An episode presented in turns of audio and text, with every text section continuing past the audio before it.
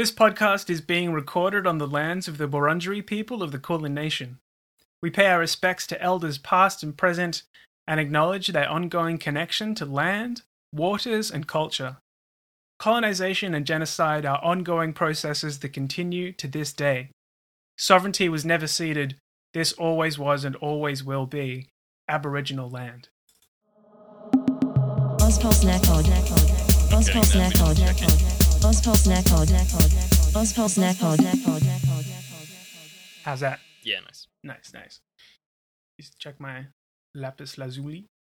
La- lapis. Lapis lazuli. Lazuli. Yeah, I don't know. I never asked Emily Rodda how to pronounce that one. That's a Deltora Quest reference, even though I was more of a Rowan of Rin fan growing up. Yeah, that's right. Welcome back to Ozpol Snackpod, everybody. Uh, we thought we might just try something a little different. You know those podcasts, Zach, where um, you know, that just kind of like fades in after the intro music, and they're just already talking about something. It feels like you know. Supernatural. Yeah, you just like Yeah. walked in, not forced, like No. those food puns that we've been making for the last three years.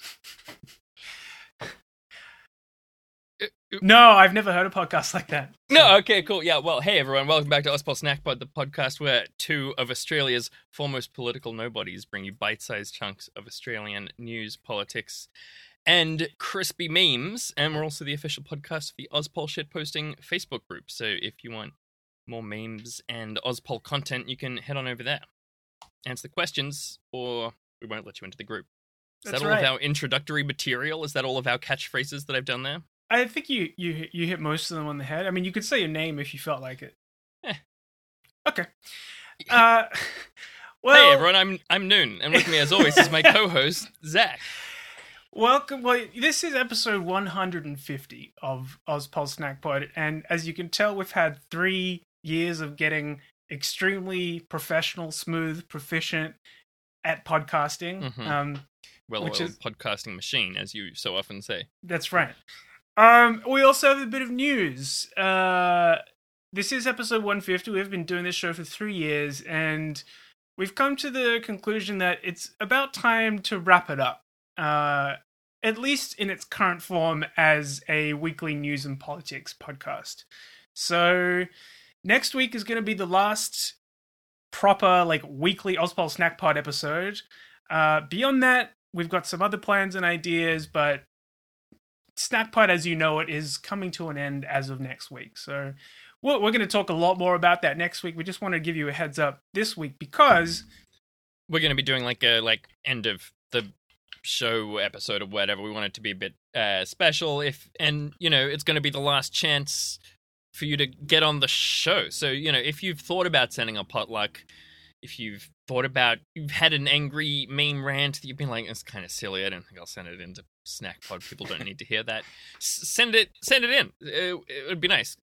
Contact at ozpolsnackpod.com. Yeah. Try to keep it short, but please send them in. We want to hear from you. This is your last opportunity. If there's anything you've ever wanted to put on Ozpol Snack Pod, now is the time. One last call for alcohol, so finish your whiskey and beer. Yeah, just like in the Cheers theme song. Um, the uh, we've al- we're also going to do for our patrons who we love and appreciate so very much. We do one final bonus episode where we are going to take bonus episode suggestions and we are going to do all of them. Every single one. Every single one. We're going to cram them all into one episode. So we want to get as many suggestions as possible. So if you're a patron, hit us up Doesn't on the matter Discord. if it's research intensive. I know we've shied away from that before. if it's really personal, just like you know, lay them on us. You know, we'll we'll we'll get it done. please do. Uh, yeah. So stick around for the rest of this episode for classic uh, news, views, and memes, and uh, and all that other shit in between. And next week we'll catch you for episode 151 Ozpol Snack Pod. Nice. It's the Pokemon number. Yeah, I was gonna say it's the Australian Parliament number, but you know, I mean, Somewhere- I think that- mine's that's- more thematically relevant, but I, I think you're probably right. We sit somewhere right in the middle of those that's two true. Yeah. uh, polls. Yeah. Anyway, let's dive into some news. Thought it might be nice to start off with a bit of a good news story this week. Is it actually is it actually good news? Yeah, yeah, it Nice. is. I guess Cool. there's, you know, there's like, it's not, it's not that there's bad news at the end of it. There's, there's uncertainty, but we'll, we'll get into it. So this is a story about uh, and eviction being blocked, which is great. Evictions are terrible, and just like our friend uh, David Kelly said on our Snackpod family potluck episode, Mhm. they should be abolished. They shouldn't be a thing that happens. Let people live in their homes and don't kick them out of it. Seems like a thing that It's fairly It's actually a- proposal. yeah, pretty basic request. Anyway, there was a very cool win for um, a, a coalition of activists who were fighting against the eviction of a tenant in Queensland. This tenant's name is David. Uh, he's a disability pensioner who the Queensland government is uh, trying to evict from his public housing property. Apparently, the reason is the place is a bit of a mess. I, you know, that's about all the information I have on that. Sure. Um, I believe this is in Brisbane. Correct me if I'm wrong, listener. Um, so David joined the Southeast Queensland Union of Renters, which has quite a good little acronym, Secure. Mm, Which is- that is good. Yeah, that's not bad. Uh, and I haven't heard of them before because I'm a Victorian supremacist, but I'm guessing that they're quite similar to uh, the Renters and Housing Union that we have down here. Um, so David joined uh, Secure, and they set up like an email writing campaign, which um, managed to successfully secure him kind of uh, uh, a little bit longer in the property. But eventually, an eviction notice was issued for Friday last week at time of recording. But when the cops showed up, there were almost 100 activists there ready to stop the eviction. So, members from Secure, alongside members from the Brisbane Renters Association, uh, the electrician, the Electrical Trades Union, the Australian uh, Manufacturers Workers Union, RAFFWU, who are our, you know, That's awesome. staunch comrades, and also several Greens politicians. And I Mhm. think it's fair that since I spent last week complaining about the Victorian Greens' big and long-standing transphobia problems, I acknowledge the good work being done by uh, their colleagues up in Queensland. Councillor um, Jonathan, Jonathan Sri actually locked on to the front door, which, like, Nice. gotta have respect for a politician. He'll still get out there on the front line. Yep.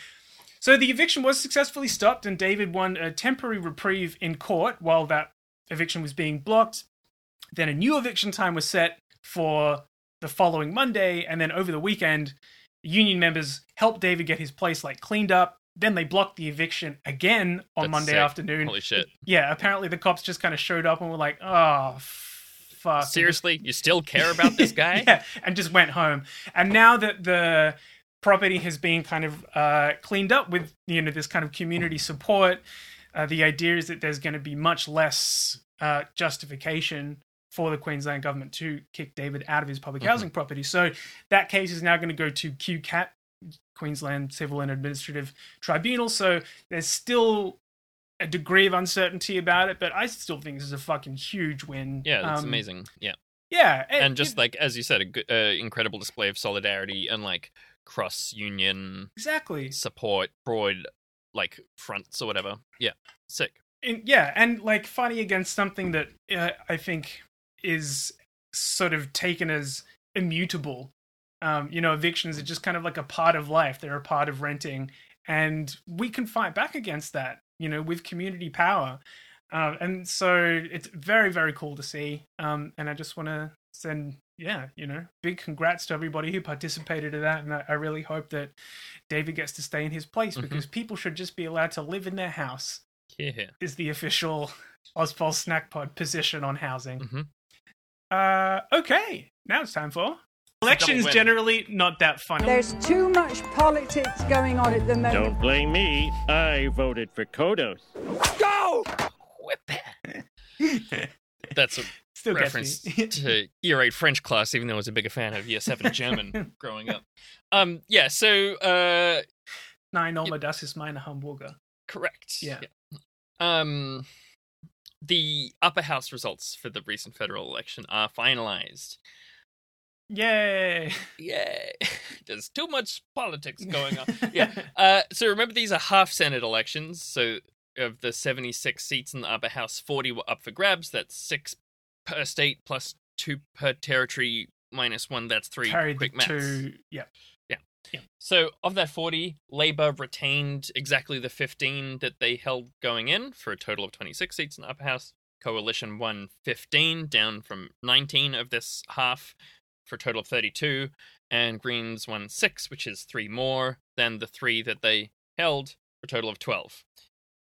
quick maths, guys. Just keep up. You know, just spitting some facts at you. What you already know. You've been checking ABC News every day. You don't need me to tell you. That's The- true. But so re- generally speaking, we're talking about like a very strong crossbench in the Senate and a strong Greens bloc.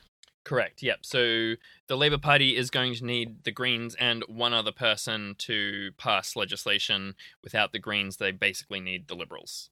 Um, Hmm, so I wonder who they'll choose. Forward to that. Yeah. Um, but the real juicy business is well, this one's not so juicy. But Pauline Hanson was re-elected. Sad. We kind of Uh. talked about that on a previous episode. Yes. Jackie Lambie's party and Clive Palmer's party each won one senator. Uh, so okay, Lambie's new senator is Tammy Tyrrell, not to be confused with Tammi Terrell, who sang "Ain't No Mountain High Enough."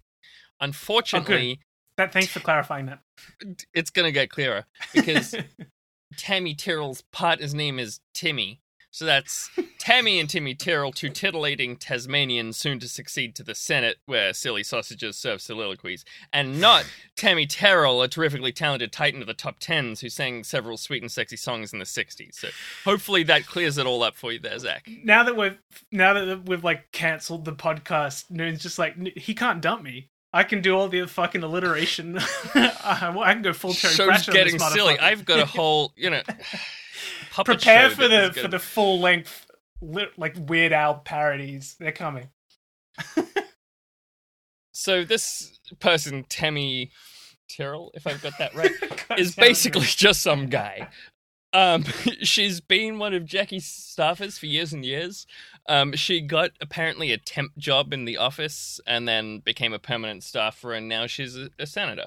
Um, she definitely has the on-brand Jackie Lambie energy, you know, like loud and a bit silly, but also sharp and terrifying in a mum kind of way.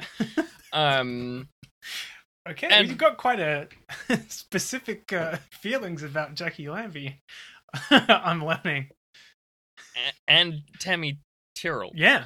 to a lesser extent, Tammy Tyrrell. Um, and her partner Timmy. Timmy works in aid. Correct, works in aged care, so that's a priority of hers. Something she's going to look out for. And yeah, she seems fine. Like Jackie, not super progressive, but she's not like dripping pickle juice everywhere she goes. Mhm, Um, mhm. and yeah, she seems like a real person, which seems like a huge improvement, even if she's not like in full alignment with me on all policy positions. And my prediction is they're not going to splinter because they're actually friends and have worked together for like six years or something. So there you go. But as Victorians, we have to put up our hands and say, yep, we fucked up. Oh. We elected a Clive Palmer United Australia party candidate. You fucked up. Thank you. Well oiled machine, Noon. Well oiled machine. It's lucky after three years, it's all paying off. You know, this is the time to just really plow on. Um, so th- this is disappointing because now Clive can kind of pretend that his spending like a hundred million dollars was worth it, which obviously it wasn't. But it's still fucking something. annoying though. He'll It's he'll say that and watch the watch the narrative shift, like to become more and more Clive Palmer favoring as time goes on. We'll see. Uh, in much the same way that Lambie's new senator is quite Lambie-esque, the new Palmer senator, one Ralph Babet, aka Deej, is exactly who you would assume is is what he was like based on being a UAP candidate. Okay, Um, so sorry, where does Deej come from? It just do. Okay. All right. Well, I'm gonna I'm gonna think of him more as Ralph Babet because I think that's a, that is kind of like the platonic ideal UAP candidate name. Yeah. And Pedestrian asked, does he not look like a bot-made image depicting key terms sentient, smiling, and thumb? Which I do think is a good description of him, but I did a little bit of empirical research, popped sentient, smiling thumb into DALL-E, and actually he looks nothing like the images that come up there. If you want to, Well, it's still learning. it'll it'll get there. Yeah, uh, he's sort of like um, uh, is it Nanette from Nanette, um, who looks like a thumb. Oh, right. Ah, it's been so long since I've watched that show, but yeah. All of our listeners are nodding in furious agreement with. Me. But yeah, so he, he's the perfect candidate for the party of Craig Kelly will be the next prime minister. Mm. That's the energy that he's bringing Mm. into the parliament. He's an anti-vaxxer. He's in favor of small government, quote unquote. He's a former real estate agent. He was banned from Twitter, uh, Twitter until June 22nd, i.e., after it seemed like maybe he was going to get into parliament. Uh, Uh-huh. Still banned from Facebook, uh, though there is a Deej Babet account around. Um, and his Twitter bio says, more family values, less identity politics. And he uses hashtags like hashtag great day, hashtag come together, hashtag financial servitude.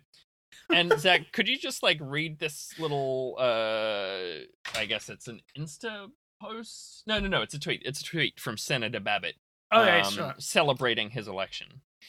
Sometimes I drink champagne, but I never drink the Kool Aid. We must reduce the size and power of not only the government, but the bureaucracy which surrounds it.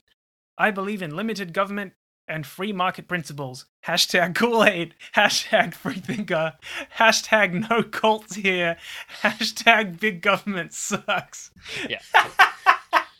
Fantastic. and there's Yeah. a, a look, based on the name sent Ralph Babet and knowing what I know about Ralph Babet, he is, does look kind of younger than I anticipated. Yes, that's right. He's like a 50 year younger Craig Kelly. He does kind of look like yeah. If you turn the clock back on Craig Kelly, no, totally.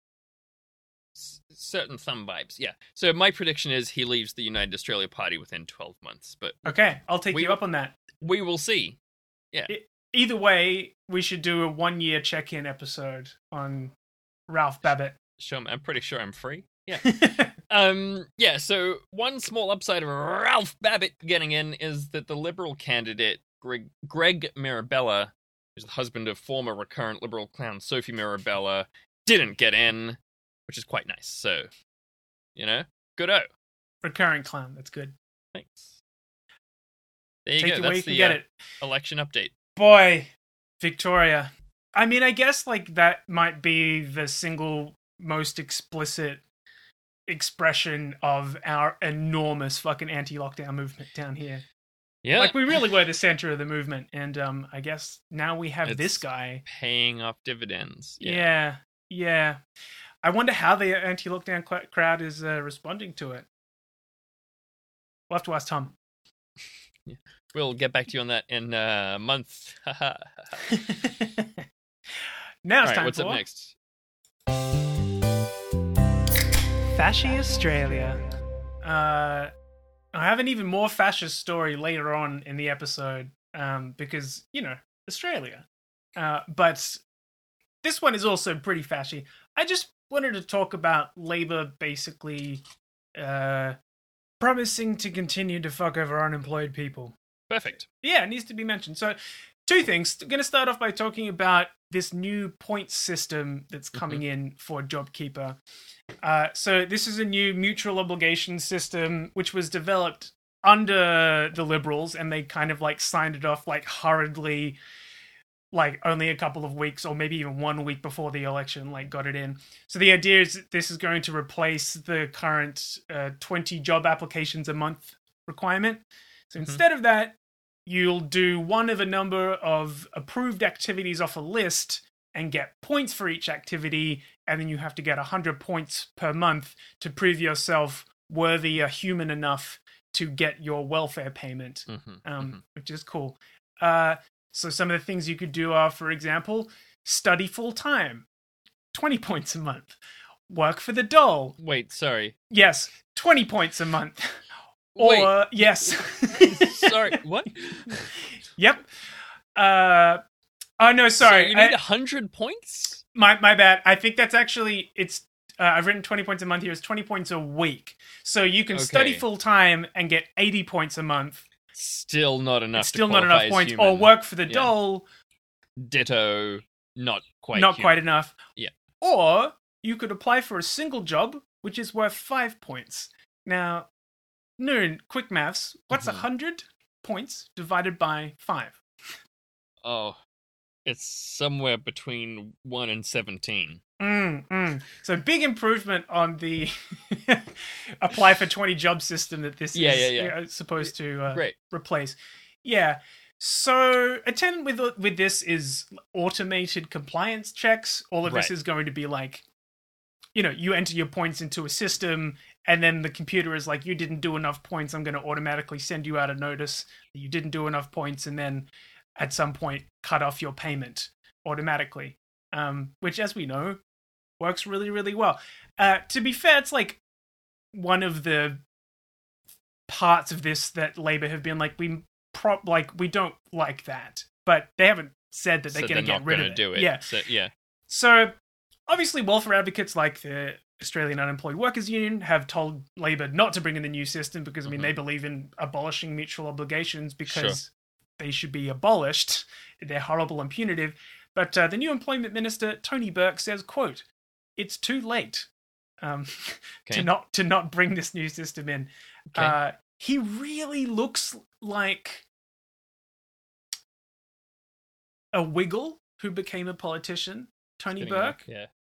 Um, I'm not sure I agree. yeah, I, I think that that's his vibe. No. Uh, I'm going to say hardware shop employee or shitty manager at a shoe store.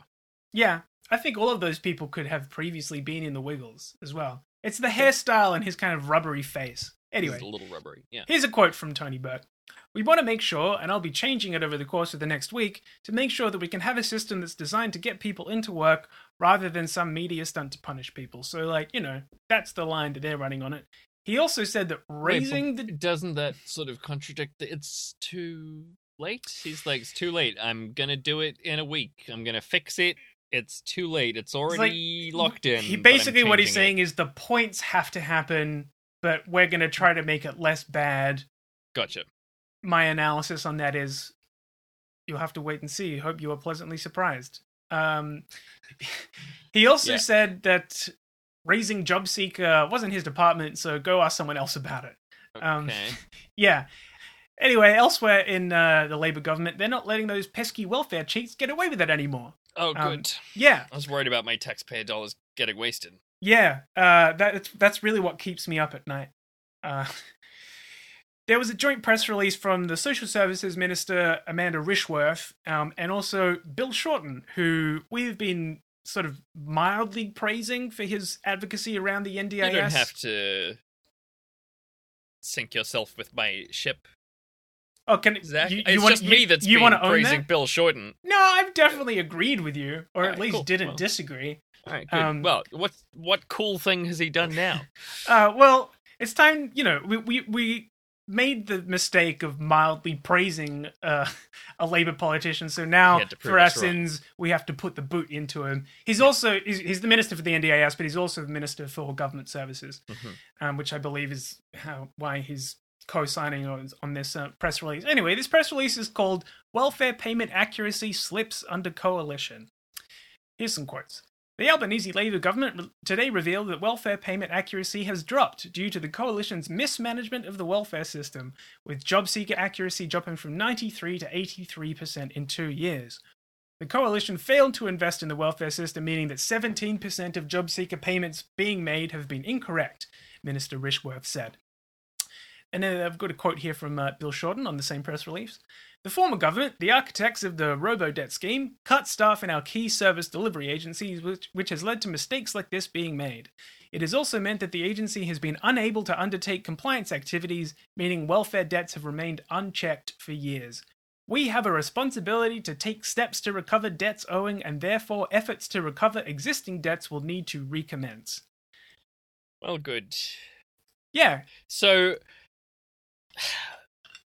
it's annoying because there are things in there that are good, like saying that. Well, he didn't say that he would hire more staff. He implied that they didn't have enough staff. there may have been a line somewhere in the press release about press release about putting more staff on, and the you know, sure, Good. coalition government cut people from service delivery agencies. That's bad, but people not Then- having get not getting fucking debt collectors sent to their house. to start collecting this debt again. It's, No, and just I don't know. It's kind of Right. incredible to me that he invokes Robodebt in one breath, Right. and then then in the next is like, oh, but we're gonna get that money back though. We're just gonna send a real human, you know, like with a baseball bat or whatever.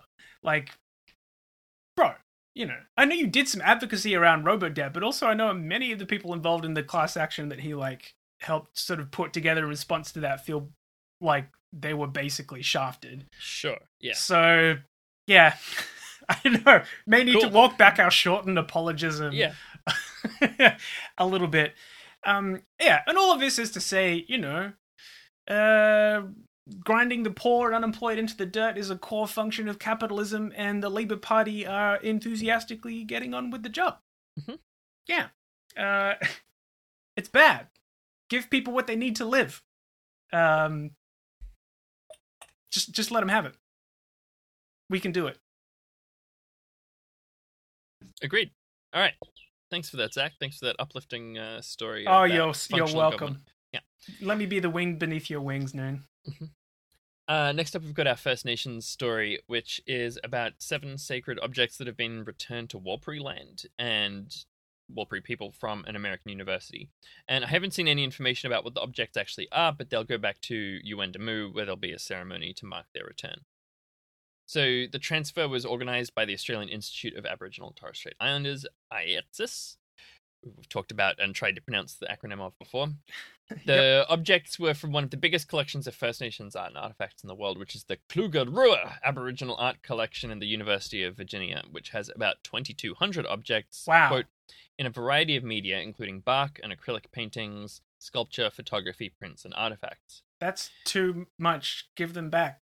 Yeah, and appropriately enough, the Kluge-Ruhe Aboriginal Art Collection is housed in the same uh, in a, a building called Pantops Farm, which was owned by Thomas Jefferson and was probably a slave plantation, though I couldn't easily confirm that. I The other mean, f- you know, that's still slave money.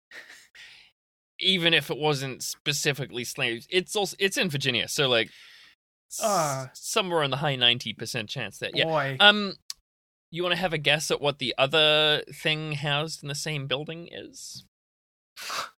Honestly, Noon, no. I, I Good. don't. Well, I'll just tell you then. okay. It's the Thomas Jefferson Center for the Protection of Free Expression, which supports, quote, free amendment, i.e., free speech litigants, congressional testimony, educational programs, artistic exhibitions, and prizes. So they're like, yeah, I wonder if there's like fist fights at the cafe in the building at the Pantops farm of like the like indigenous art curators who I was like say- for all that they're like clearly part of a horrible colonial violence also clearly like have deep interest and respect for the culture not enough to give most of the artifacts back but like i don't know. I feel like they they're democrat voters and the people in the free expression wing republican voters that's that's my feeling but this sounds like uh, the world's worst sitcom in the making. the original odd couple but it's Yeah. university faculties It could be called uh, Combination Free Speech Center and Museum of Stolen Artifacts. right there in Jamaica Avenue. Yeah. So, um, yeah, as you kind of said, Zach, like obviously it's amazing that these seven uh, objects are being returned, and presumably they're particularly sensitive or important objects because of lack of discussion around them, and because they're the ones that were like prioritized in negotiations. Seven out of twenty-two hundred is not very much at all, and all of those objects should be returned to the country and communities that they came from. Um, so two Warlpiri men, Jeffrey Jagamara Matthews and Warren Pernpajado William Japanangka, released a statement um, on behalf of the Warlpiri people, which said, "All objects overseas, if they belong to Warlpiri, they need to come back to our country where they come from. We're glad to see this material come back to Australia from America, but we need more help for all our material to come back. Mm. Their final resting place is on country. We're opening the gates for other tribes as well to help people in other places get their things back." Yeah, so um, I couldn't actually find any information on the Kluge-Ruhe website about this exchange. Mm. Um, they didn't have any statements about it or anything that I could see. Um, yeah, it, it's not clear like how many of the remaining objects are Warlpiri. Like if this is all of the Warlpiri objects that were there, I would guess probably not, just because they're like quite a well represented tribe Mm. in Western like anthropology or whatever. Um, but yeah, obviously there are like hundreds of nations around so-called Australia, and historically there are probably a lot of others that like weren't recorded by like modern historians or whatever Sure. and all of those artifacts should go back to the countries that they're from and the, the people who created them. That said, a lot of modern indigenous artists like work with Kluge Ruhe. Like they said, as they said, there's like photographs and like film and stuff, uh, prints um, that are like housed there, and they do exhibits of like indigenous artists now and so on. So like obviously if people want their work there that's a different situation but like the yeah vast majority of this collection of objects have been stolen as part of colonial pillage and should be returned Yeah, totally. Uh, but bit of good news about some of it coming home for sure. absolutely yeah Uh, okay, thanks for that, Noon. Now it's time for Now, what starts with the letter C? Cookie starts with C. Let's think of other things that starts with C. Uh, ah, who cares about other things? I know someone who cares about other things that start with C. For example, climate change. That person is Sam, who has been sending in uh, climate themed potlucks for the, the past few episodes and doing an absolutely amazing job. Uh, and we've got one more from them this week, so why don't we take a listen? Hey everyone, it's me, Sam, back again with some more thoughts about climate policy. This week I'm going to talk about the safeguard mechanism. Now, I feel like I should pause for a sec here and just explain why I'm doing these potlucks and why I think they're worth using up precious minutes of your listening time. There are two reasons. First, I have recently observed that I know lots of very switched on, very socially conscious, clever people who know about loads of social issues, but know sweet fuck all about climate change and climate policy. This is through no fault of their own. Climate change is scary and overwhelming. Climate science and policy are really complicated and often poorly explained. The Australian media is, with a few tiny exceptions, really quite bad at climate reporting, and politicians and companies have done their level best to keep the public in the dark about the whole thing, including the ways in which a changing climate will impact on each and every one of us, no matter who we are or where we live. This is very bad because, and this takes me to the second reason for these potlucks, the climate wars are not over. They've just moved on to a new battleground, and that battleground is greenwashing. Now, this of course is not a new issue, but now that most people are on board with the fact that climate change is a problem, greenwashing is moving into new territory. The fiddly ins and outs of climate policy, the technicalities of the energy transition, the kind of next layer down of more detailed, more complex things that they can use to keep pulling the wool over people's eyes. It is absolutely vital, in my opinion, that everyone is as educated as possible, as quickly as possible about climate change and climate policy so that we can hold the bastards to account. This is even more important now that we have a federal government and a bunch of independent MPs all elected on the promise of tackling climate change.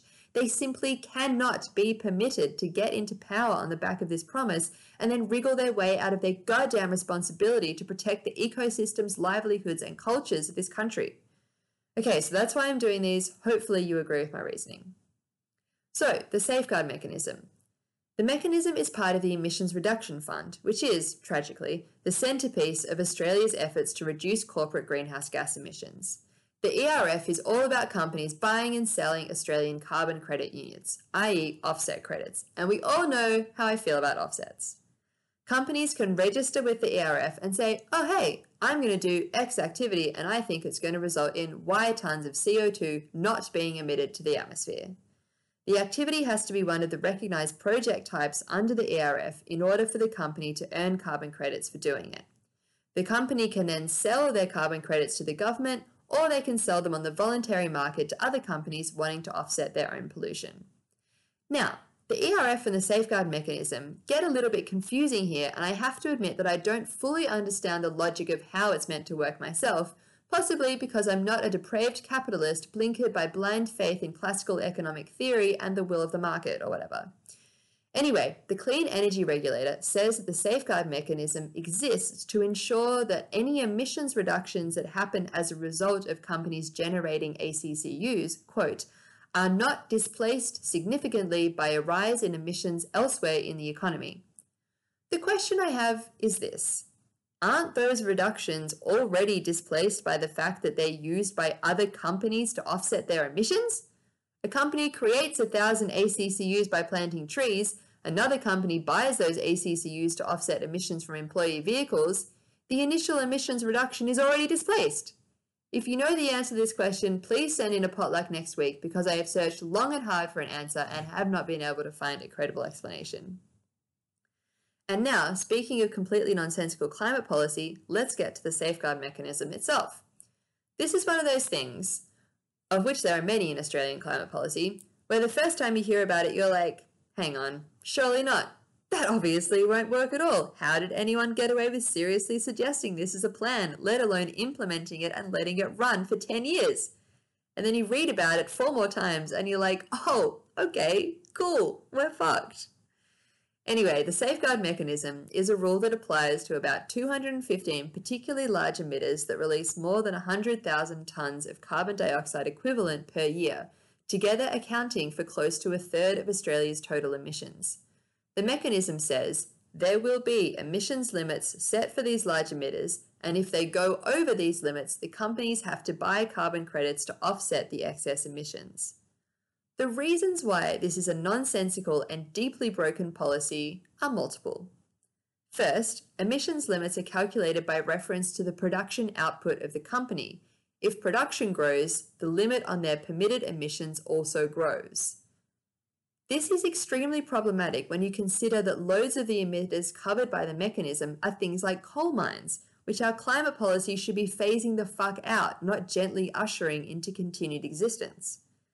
Second, emitters can negotiate higher limits seemingly just by saying, oh, please, clean energy regulator, I just really want to extract more gas right now because it's just making so much money with this conveniently lucrative war that's happening in Europe. Please, can I have a higher limit?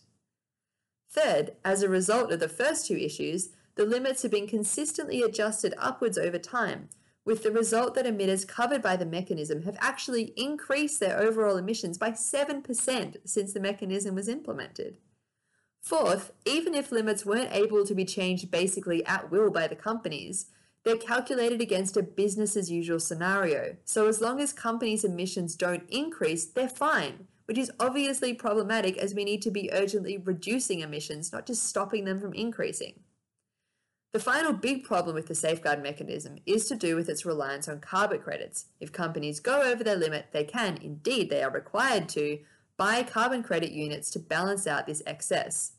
So there are two sub issues here. First, as we know, carbon credits are often quite bullshit. So, very real questions there about how the safeguard mechanism would ever achieve its pathetic aim of maintaining business as usual emissions levels, even if it worked as it's meant to. I should flag at this point that when I say carbon credits are bullshit, there are definitely some cool projects out there doing things that actually do reduce emissions. A really great example are Indigenous fire management programs reducing the intensity and therefore the emissions of seasonal bushfires. It's more the fact that overall, offsets don't by themselves result in net reductions of emissions. And as the CEO of one of those Indigenous fire management organisations said in recent testimony to a Senate inquiry, there are nowhere near enough offsets generated through high integrity programs like hers to make up for the massive emissions resulting from fossil fuels. Second sub issue is that the ability of companies to just buy offsets if they go over the limit directly contradicts the fundamental principle of offsets that I talked about last week, which is that they're supposed to be a last resort after the company has done absolutely everything it can to actually reduce its own emissions. Now, there are virtually no obligations under any state or territory or Commonwealth law in Australia that directly require companies to actually reduce their emissions. Virtually none. So far from being a last resort, carbon credits are actually pretty much the first and only tool companies are required to use to deal with emissions under Australian regulation. What the fuck, people? Now, you may recall that one of Labor's election promises was to do with the safeguard mechanism. Labor's plan, suggested by the Business Council of Australia, so you just know it's going to have the people's best interests at heart, is to change the mechanism so that emission limits are gradually lowered over time, rather than just tracking company production levels and rising if production and therefore pollution increases. This is definitely good, but the policy doesn't do anything about the carbon credits issue. It doesn't seek to capture more polluters in the scope of the mechanism, and it is possible that companies will still be able to negotiate increases to their limit. In my opinion, what should really happen is that the whole ERF and safeguard mechanism get torn to pieces, we stop giving public money to giant companies to dabble in bullshit offsets, and we set a price on carbon and hard, non negotiable, facility specific emissions reduction pathways. But this is why I'm an activist and not a political staffer. That's it from me. Good luck out there. Hell yeah, Sam. Thanks. That was great uh, and hilarious in a bleak sort of way. Um, it also reminds me, a friend of mine, friend confidant, member of our Inner Sanctum, Rory, uh, was messaging me the other night about um, carbon credits and offsets, and he, he's reading a book at the moment about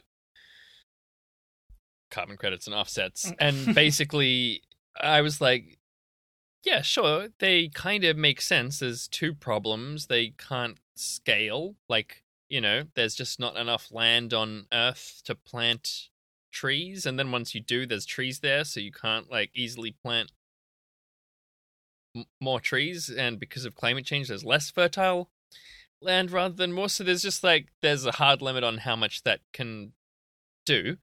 And well, like that particular technique anyway. And the other one is that, it, as Sam said, they're all dodgy as fuck, um, and they don't actually draw down any carbon when you buy them. No. Um, and uh, he sent me a screenshot of this bit or a photo of this bit of the book that says, "I agree, this is a real concern, and we have to rely on good certification.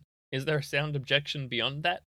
So it was like, yeah, if it worked really well, though, it, It would would, work great. great. Yeah, yeah. Um, so but as. Sam points out, it doesn't. It was never designed to, and it never will. Mhm, And also, it's used as an excuse to not do anything else. mhm. So, in a way, it's actually worse. working perfectly. Yeah. Oh, right. Yeah, that too. Yeah. well, both. Yeah. Hmm, Um, and just, like the, the the deeply fucking frustrating backdoor in even our even you know a, a pathetically weak carbon uh legislation that is like oh but don't do this if it's going to lose you money like if Yeah. you want to grow your business like by all means please admit to your heart's content just Yeah, fucking it's pretty horrifying. it's just eh? a fucking absolute joke anyway Cool. thanks sam Thanks. Yeah, we love it. Uh, we may have one more from Sam next week. We may not. We'll we'll, we'll wait and see. But um, yeah, there may be other things in the works as well. So stay tuned for more extremely enraging discussions of Australian climate policy, of which I believe there is no other genre actually. Yes, So, that's yeah. the only type of discussion possible. Yeah. Yeah. Uh, okay, now it's time for Nice AC? relieving. AB. ACAB. yeah. Speaking of the climate, uh, cops are cracking down on climate activists. Oh boy. Um, yeah, I really didn't think about what a one-two punch these two segments are going to be, but um, Australian politics and news podcast. So, uh, people may have heard that this week uh, the cops cracked down on Blockade Australia, who I feel like most people are probably familiar with who they are at this point. They're a, a very staunch direct action climate activist group. They've done actions like shutting down uh, the Newcastle coal port with a week of disruptions. They blockaded Port Botany in Sydney. Uh, that was earlier this year. And there's been like tripole sits and Yes, uh, shutting down like machinery, tying himself to train cranes, lines. stopping Yeah, trains, that kind of stuff. Yeah, very yeah, putting your body on the line, boots on the ground, kind of um, you know, putting in a capital D direct action. Yeah, Um, yeah. So there's been a shitload of retaliation uh, directed at Blockade Australia in the wake of these protests already by the cops, by the legal system. Activists have been placed on correction orders that prohibit them from participating in protests.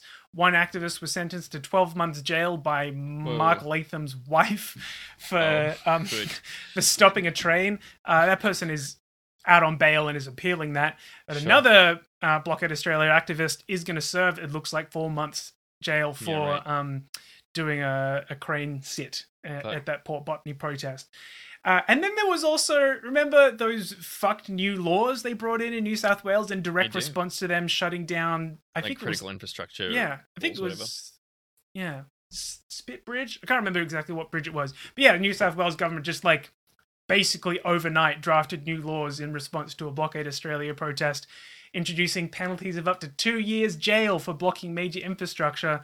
I want to send a big fuck you to the Sydney Morning Herald for posting a an opinion piece by the minister responsible for that law like at the time and the, the whole article is just her complaining about being stuck in traffic like because somebody was blocking a bridge and she was like it just made my blood boil and the Sydney Morning Herald is like great yes we This should This is legitimate commentary. We should publish this. situation. Yeah, yeah. absolutely fucking That's outrageous Bevan Shields. oh uh, yeah flaming Je hot take particle. Yeah. Um, just je ne sais Bevan uh, right that daily paper. Yep. There was also that weird incident where, again, this was earlier this year, where the cops tried to like uh, arrest a Blockade Australia activist uh, for posting like a joke event about celebrating the Queen's death, and they were like, "This clearly breaches the terms of his bail," and the judge was like, "This was a shit post."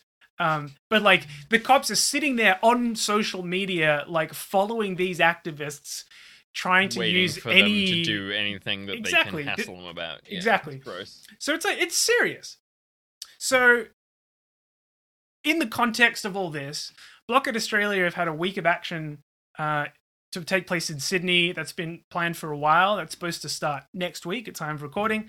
And ahead of this week of disruptions uh, by Blockade Australia, New South Wales cops raided Blockade Australia's campsite in the Blue Mountains, uh, where yeah, a bunch of them stay and organize, you know, and, and hang out. Um, so the way this went down was in the morning, some Blockade Australia activists spotted two camouflaged people in the bush near their property who also Okay. had guns, and they walked up to them and asked them who they were and what they were doing there. Got no response. One of them tapped one of them on the shoulder, and then this camouflaged gun wielding person said, "We've been compromised."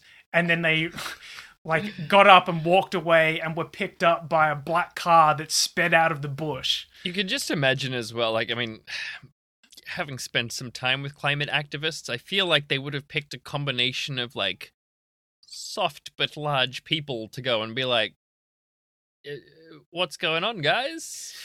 Uh, in as friendly and like like strolling over very visibly, like they're not like creeping up. I can just imagine these two guys with binoculars, like on a ridge, as like six unwashed hippies. I say it with much love. Well, Like it. approach and are like, "What? What you guys up to?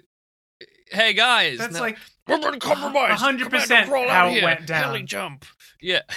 And so they hop into this car that sped out of the bush.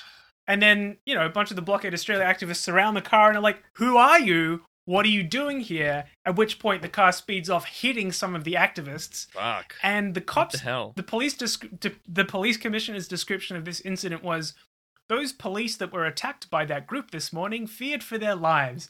As you say, Noon, again, with all love for Blockade Australia, but if you like see, have you actually physically seen any of their activists? Like they are not threatening looking people. Terrifying. Yeah. They're hippies. Uh, It's like staunch as fuck hippies. hiding and like with guns. Like, okay, so now who who is fearing for their life? Yeah, Okay. yeah, exactly. Who who had the fucking Who- guns? So anyway, ran over who with a car? these two camouflaged gun wielding cops were made by Blockade Australia activists, sped off, and then by mid morning, the cops came back with like a full raid dozens of cops, riot gear, dogs, choppers, like the full Bad Fucking Boys hell. 2 scenario.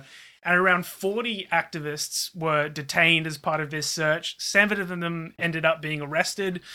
Um, here's a quote from Blockade Australia's lawyer This is complete overreach. It's clear that police came merely to provoke a reaction, and now they want to cry that they were the victims and in fear. I think about sums it up. Yep, Um, correct. So yeah, I mean, th- this is interesting to me because I just think it it it throws into such stark relief the, the way that government, media, legal system, and the cops all function together to protect the interests of capital and you know in this case is you know the right of people to continue to destroy the planet like Mm. blockade australia stages a disruptive action businesses complain about hurting their bottom line the government immediately passes new laws to restrict protests and all the while cops put activists under surveillance and use all the resources at their disposal mhm. to intimidate them into submission i mean this is like you see it all operating here and this is like you know a small group we're talking like this is a camp that had 40 people in it. Mm. The size of the police operation is fucking mind boggling. You know, there are people going to jail for preventing a crane from loading containers onto a ship. You know, this, like, the resistance from the state here is very telling, right? Mm-hmm. And, and, and sensitive point, exactly. right? Like they're reacting because it's effective. this is a demonstration of the effectiveness of Blockade Australia's style of direct action. You hit, you have to hit them in the wallet. That's what makes them sit up and pay attention. And you know they understand that, and they're putting their quality of life on the line by doing Mm, this shit. You know, even if you don't go to jail, you know, if you you're living out on bail or whatever, like there are serious consequences for this for this stuff that several of these activists have already experienced. Yeah. And while all this is going on, the media provides cover for all of the powers involved. Government ministers get to write think pieces about selfish protesters stopping innocent people going to work and school. They Mhm. can and uh, another uh, opinion piece published by the Sydney Morning Herald around the same time was about how like oh you know I believe in in climate change and climate action, but this is just divisive and this is just splitting people, which like also gives the lie to this like ide- ideological paradox at the heart of this argument, right? Like the the the system has to maintain that these protests are ineffective and that they don't, don't represent the will of the people. But meanwhile, these activists are also so incredibly dangerous that they justify mm-hmm. like militarized cop retaliation and have to be sent to fucking jail for shutting a bridge down. Which I think, I mean, it, it just really reminds reminded me as I was researching this story of one of the uh I think is it 14 elements that Umberto Eco uh like breaks down that are the key elements of fascism. This he wrote that article. It's called Huh. uh Ur fascism, which I think right. was I haven't read it. I've Yeah. only read his novels. Yeah, well, there- yeah, it's an article about you know what he sees as the the fundamental elements of like contemporary fascism, and one is, and here's a quote: by by a continuing shifting of rhetorical focus, the enemies are at the same time too strong and too weak. Which like Mm. this is just it's that's exactly what the fuck this is. Oh man, I can't wait for Noon of the Dunce season two when we can talk about quilting point and I, I can rant about the the Nazis and and the Jew being the quilting point of their ideology. But anyway, Yeah. also just sorry, listeners, I'm there's some extremely loud truck business going on outside. I got no idea what the fuck it is, so my- apologies if that's interfering in the recording. But It's all part of the weft and weave, the audio tapestry. the tight snack pod team. well-oiled machine noon well-oiled machine so yeah uh meanwhile in the past couple of days police did a second raid on the blockade australia camp so the intimidation is ongoing this time they Yeah. arrested uh, an, indig- an indigenous elder for gross. you know apparently obstructing police which is just Uh-huh. like something cops can just fucking charge you with Decide that if- you did that. Yep. Exactly. So, you know, ahead of this week of action, you know, if you're up in Sydney, seems like a, a, a great opportunity to support these people. We want to send our solidarity to them, and one way that you can support, um, if you're not there physically, is to donate to a fundraiser they have, because obviously there's a lot of money involved with fighting these spurious bullshit. Yeah, Yeah. uh, coming from the cops and the legal system. So we'll put a link to their fundraiser in the show notes. Um, but yeah, I mean, I, I have to say of of uh, all of the uh, activism that we've kind of covered on this show over the past couple of years, this is some of the most compelling stuff that seems to be getting the the strongest results. Yeah, I definitely agree. Yeah. Fuck the Cool. cops. Yeah, crunch crunch. All right. Next up. Potluck. where you bring the snacks. Uh, so we got this potluck a couple of weeks ago, um, but we had Travis on last week. Uh, thank you, Travis, for coming on the show. Uh, and so here is our potluck from long-term listener and uh, Patreon supporter Discord hanger out or, or Josh. Hey Snack Pack, Josh here, aka Perma Palimpsest, coming at you from Ngunnawal country. I'm a long-time listener and friend of the show. Now, I can't speak to politics nearly as well as most of you, but there is something I feel like I can talk about libraries and library collections. Libraries are radically free places in our capitalistic society. They are places that value you as an individual and are there just to assist you with your needs. Working in a modern public library is in many ways like working as a social worker. I've helped migrants with visa applications, seniors experiencing chronic loneliness, rough sleepers just to find food and comfort, and have even helped people who have overdosed get the Narcan that they need. Also, while a lot of our social services, like community centres and other public support structures, have been eroded, this has resulted in more pressure for libraries to fill this community need.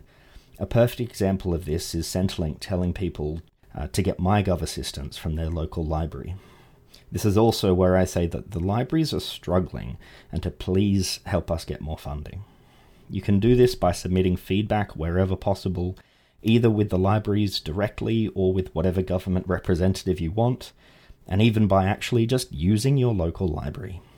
Now, I specifically wanted to talk to you, Noon and Zach, about one thing the famed poet and billionaire Gina Rinehart.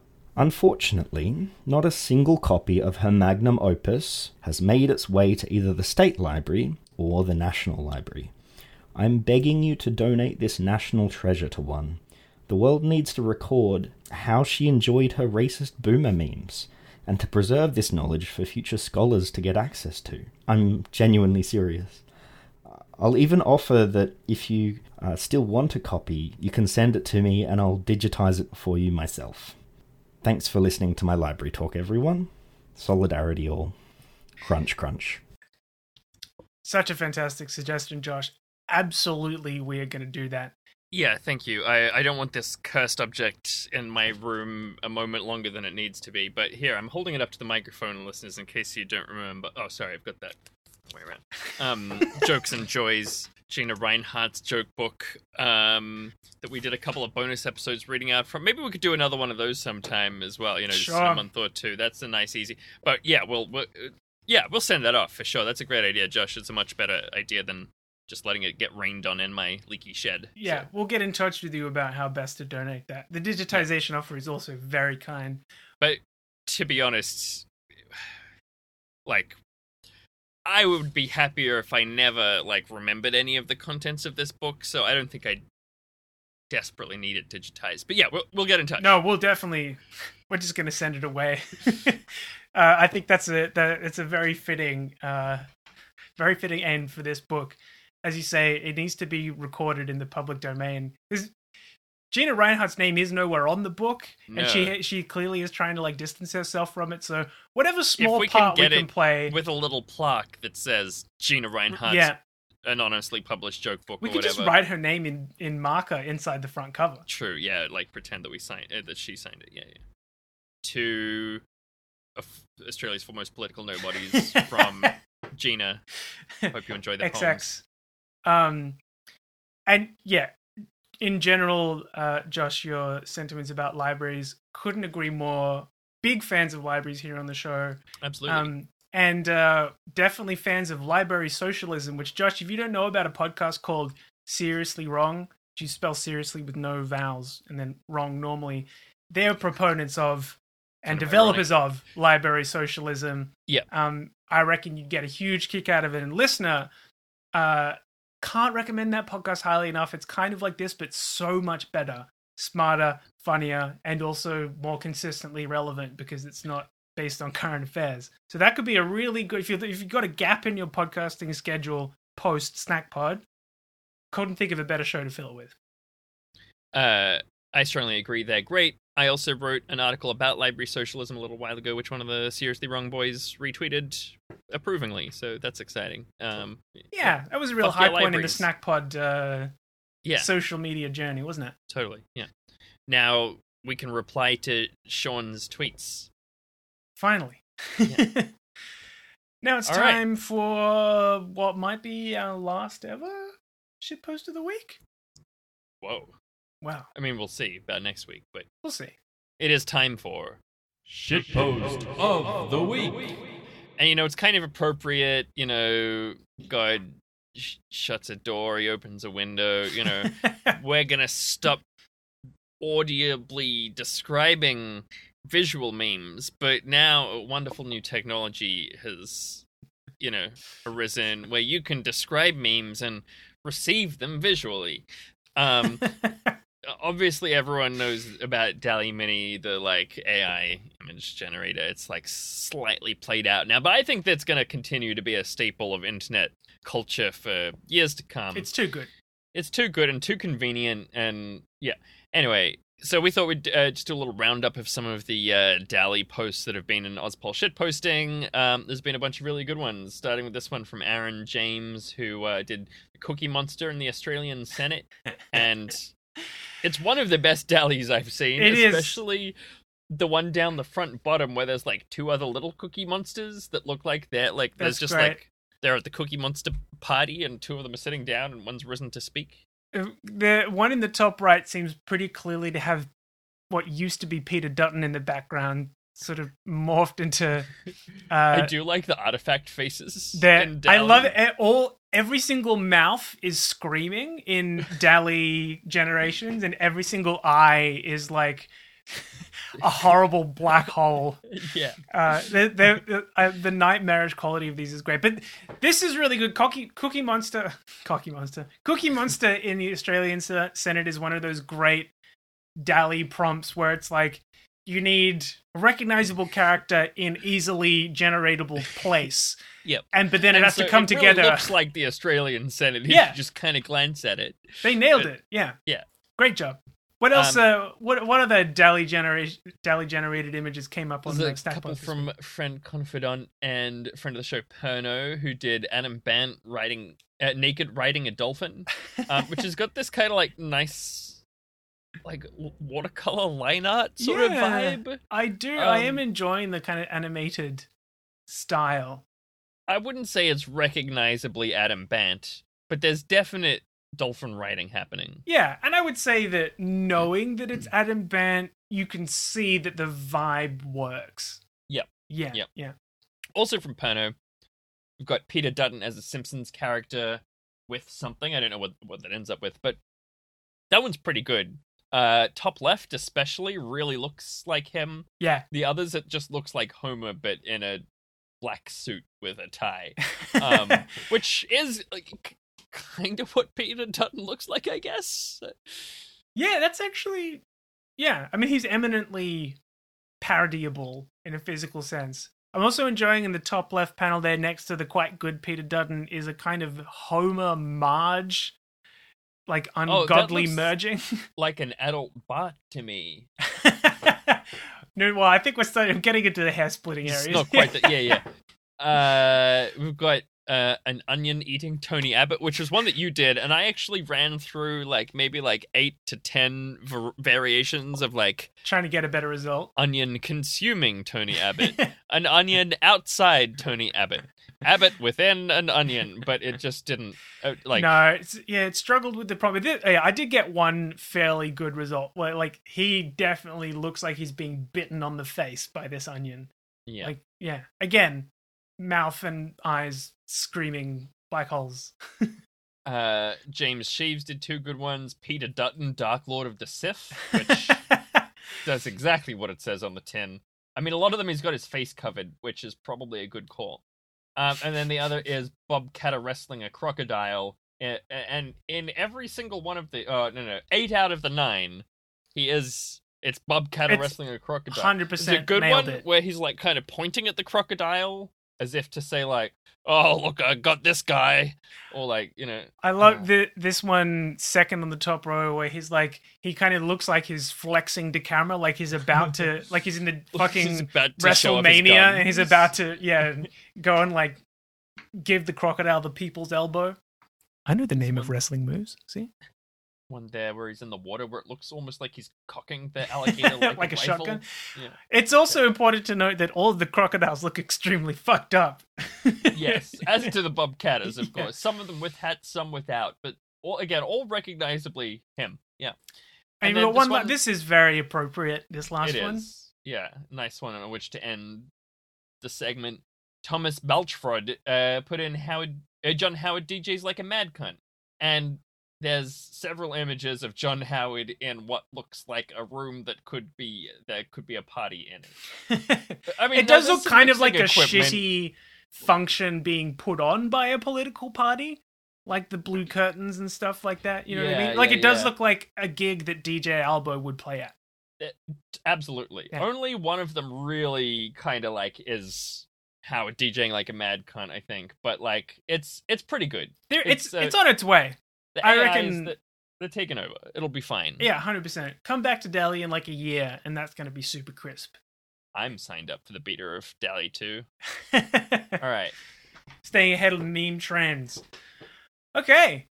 Well, you know, Zach, I heard that if you want to podcast, you got to do a lot of shit that you might not want to do, but you still got to do that shit. So, one last time, you want to hit that business thing? Yes. If you want a podcast, you gotta do a lot of shit. That's not technically podcasting. You still gotta do that shit. Don't follow us on social media. There's no point. Uh, don't tell your friends about it. They'll be disappointed because they'll be Delete like, your "Wow, this account." show's great," and it's gonna stop next week. Um, uh, do send us in potlucks for next week. Potlucks If for you- next week. If Last you wanna be on the chance. show. This is your last chance. Get your one Um, minute of audio heard by up to 1,000 people.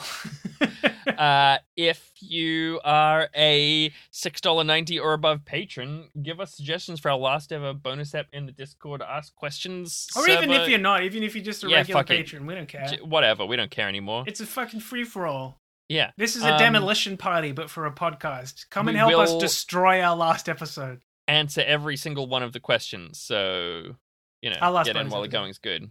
Yeah, and the going else? is good.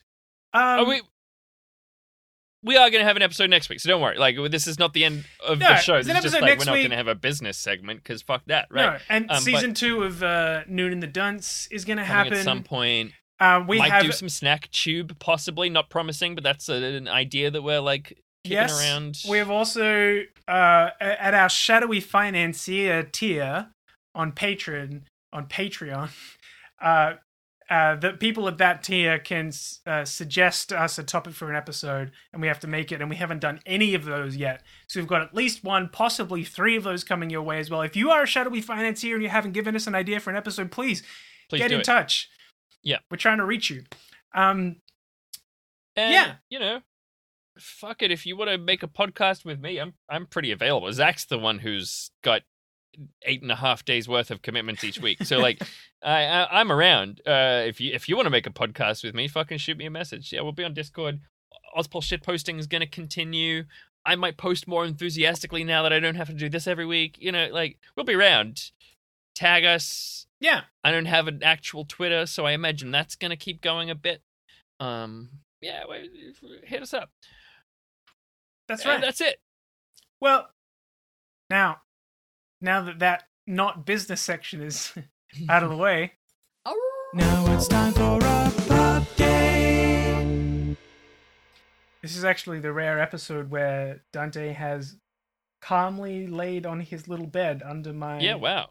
desk for almost the entire episode. He did, I didn't even realize he was there. yeah, he did headbutt the door open at one point, which I'm sure is on the recording uh, for eagle-eared listeners. But yeah, he's just passed out. You know, he's got such a sort of fetal energy when he's like really in deep sleep, and maybe it's because his dog bed is like you know it's kind of like a big fluffy donut, and he Right, so it kind of like forces him to be in a certain yeah, I mean, configuration. there's a certain ovular energy to the bed and Dante in it, and all his like paws, all four paws are in the, the exact same spot. all in know? a line. Yeah, Yeah, just- sort of like Or they're all like, piled up, all like in a little package there. little heap. So he's yeah, he's I looking love the adorable. piled paws. Um, yeah, what can I say about Dante this week? Uh, well, yeah, he learned his new trick last week, and he's Mhm. getting slowly, slightly less resentful about doing it, which is a plus. Great. Um, he's had a pretty good week. Uh, no major incidents on walks, as far as I know. He didn't eat any dead animals. Uh, he hasn't gotten into the bins because we've developed a new leaving Dante at home alone strategy Nice. um, which involves putting him in a room in which there are no bins, which would have seemed seems in in hindsight kind of like an obvious thing. Look, you always want to hope that there's a gentler solution, but sometimes there's just got to be no bin access for no bin disaster. You know, right. that's uh, yeah, and he hasn't fucked up that arrangement yet. Uh, but give him time. Give him time, of which he's got plenty. Yeah, but he's he's sleeping like a little angel right now, and um, hopefully will continue to do so for most of the rest of the day. That's Uh-huh. my pup day. well.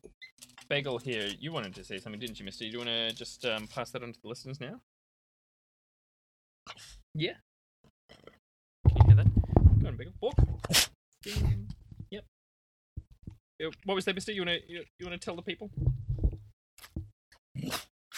Oh, very good, very Yeah, good. Good boy. Thank you. Yeah. So there you have it, listeners. I mean, straight from Bagel's mouth. No, he's been really good recently. Um, I think I mentioned last time we did a really good training session with Gus, the uh, the kelpie, the underbite. Um, and we're going to try and do some more of that sometime soon. Um, yeah, I've just been feeling like reasonably good about the training. We've been doing a lot of uh, counter conditioning and desensitization up at the dog park, and yeah, he like it's super cute. Every time we go past, he's like, "No, I don't want to walk away. I want to go inside." And then a dog comes up and he's like, "I'll rip you limb from limb." And I'm like, "See, that's why I don't trust you when you say you want to go in. You want to go in, But you want to go in in order to cause be an bunch- agent of Well, he's- chaos. No, I want to play. Look at all of my friends; they're so peaceful. How come when I arrive, everybody starts dying? um, yeah, no, but anyway, uh, I'm I'm feeling pretty good about it. Um, so That's good. um, hopefully we can get some progress, Mister. Yeah, A couple of good little naughty, anxious boys absolutely doing their naughty anxiety thing, correct. and also being sweet little perfect angels. it's true. Just Well- like all of us. Thanks very much for tuning in, everybody. Especially The last three years. been yeah been with us the whole time. I mean, fucking hell, what a slog for you, listener. I mean, you know, that's a lot of like, whoa, like I get sick of my voice, but Jesus. Um, yeah, but send us stuff in for the last episode. If Yeah, there's anything really you want like to say that. to us or the peep, the listeners, or just something Mhm. about a political issue, just whatever, a song, you know, a poem, maybe. An interpretive dance that you then describe in Perfect. words less than a minute, please, medium. especially for interpretive dance descriptions, but yeah. all of them. Send But- us something in and help us um, celebrate and commiserate uh, the end of this chapter in the Snackpod story. As I Mhm. say, we've, we're going to be putting out little bits and pieces of content over the next couple months. So Totally, you haven't heard The Last of Us even after next week. Um, but yeah, thanks so much for tuning in. We'll catch you next week for our celebratory episode 151 uh, last ever weekly Snackpod for the time being. Uh, and until then, make sure that you keep snacking in the free world. So that's it. After three years, so long. Good luck. Crunch, crunch. I don't recall saying crunch, crunch. Crunch, crunch.